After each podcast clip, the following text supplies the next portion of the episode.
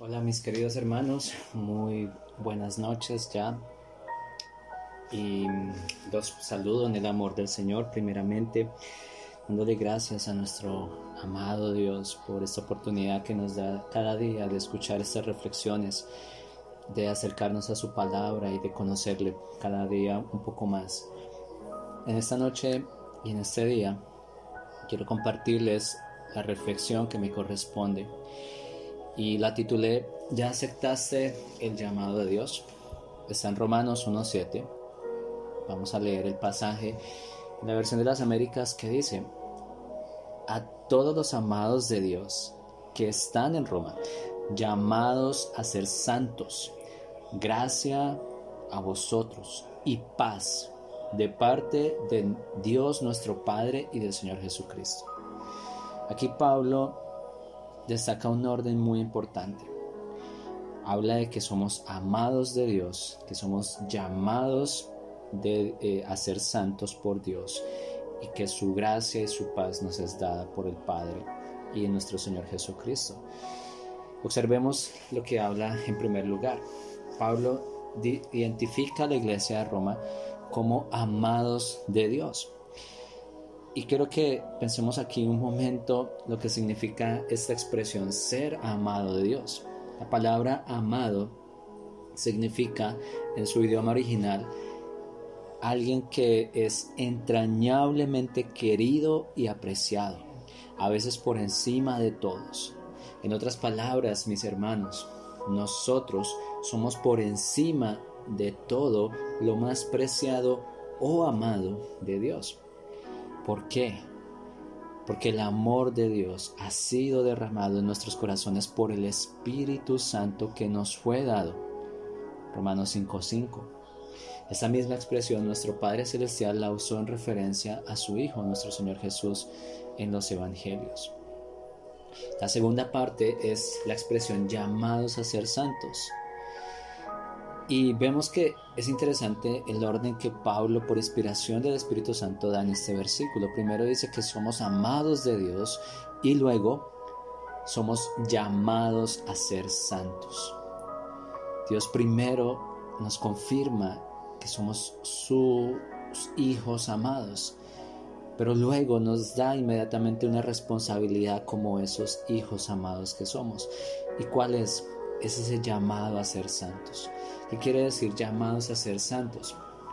La palabra llamados en su original implica alguien cuya participación o invitación ha sido oficialmente solicitada, especialmente una solicitud para la cual una negativa no es una opción. En otras palabras, el llamado de Dios es una solicitud de la autoridad divina el cual nos invita a participar de su santidad. Es decir, estar apartados para Dios en un sentido moral y espiritual, viviendo vidas agradables a sus ojos. Y esto es necesario, mis queridos hermanos, que lo podamos reflexionar, porque Pablo también escribe a los tesalonicenses diciendo que Dios no nos ha llamado a impureza, sino a santificación. Pedro, en una de sus cartas, dice que, sino que así como aquel que os llamó es santo, así también sed vosotros santos en toda vuestra manera de vivir. En toda vuestra manera de vivir, dice Pedro. Así que somos llamados a vivir vidas consagradas al Señor, vidas separadas para Él, aunque estamos en este mundo, no somos del mundo.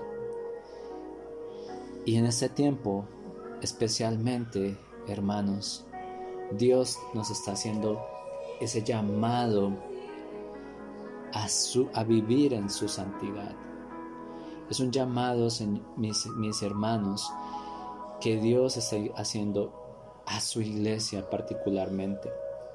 Hemos notado cómo esta situación de emergencia sanitaria nos ha privado del gozo tan maravilloso que experimentamos cuando todos estamos adorando y alabando al Señor en, una congregación, cuando estamos compartiendo en comunión los unos con los otros, cuando nos estamos animando y exhortando y orando los unos por los otros, cuando estamos participando de algún ministerio, alguna actividad, alguna reunión diferente al culto dominical.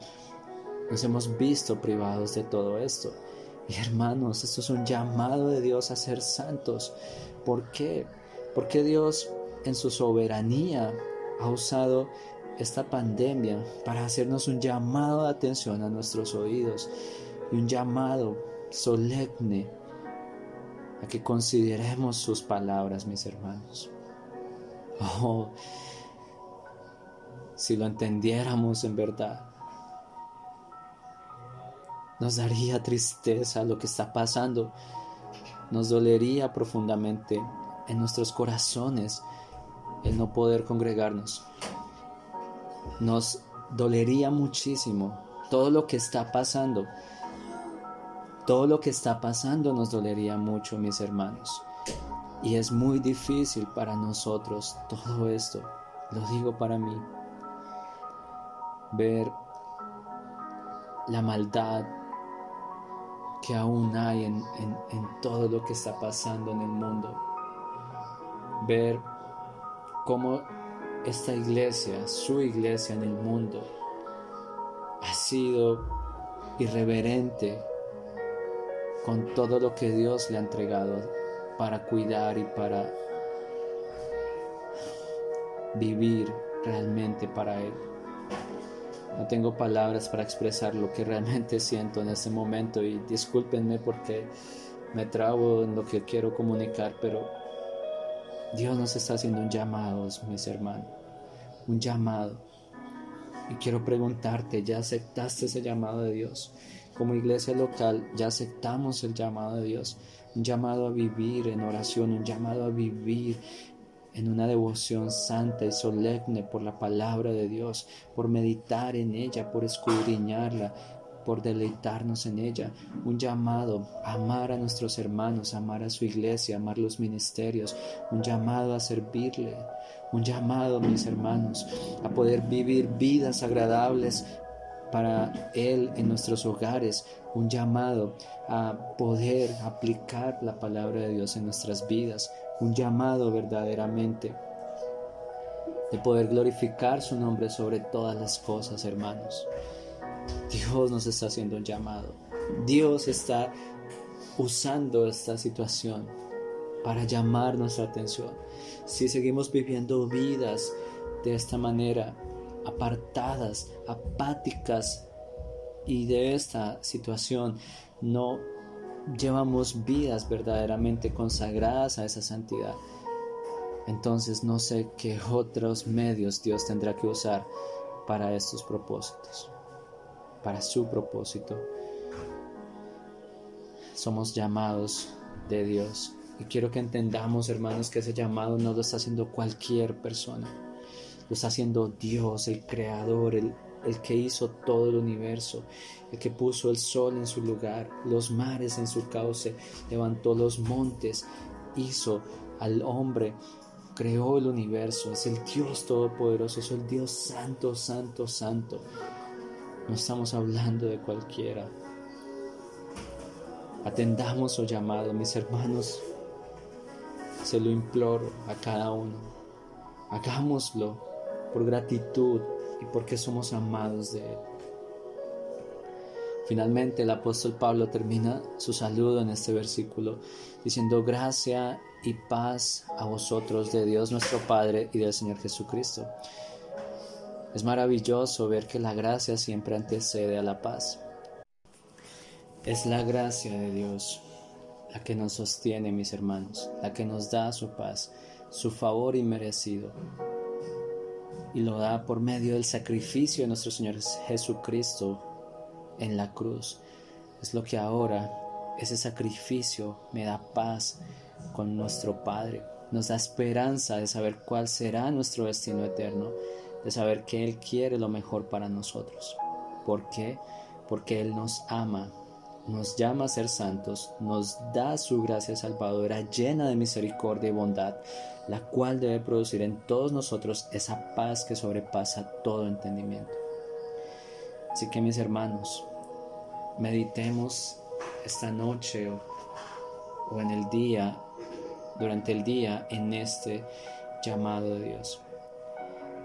Jesús dijo que muchos son los llamados, pero pocos los escogidos. Los invito a que aceptemos ese llamado, entendiendo que somos amados en Cristo y que Él nos da su gracia y su paz para poder vivir conforme a ese llamado. Doy gracias al Señor por este momento y pido que en su magnificencia y en su gloria y en su soberanía y propósito para con su iglesia cumpla estas maravillosas promesas en todos nosotros. Gracias mis hermanos por este tiempo. Les mando un saludo, los extraño mucho y que el Señor les siga bendiciendo grandemente en Cristo. Una feliz noche y que el Señor los bendiga.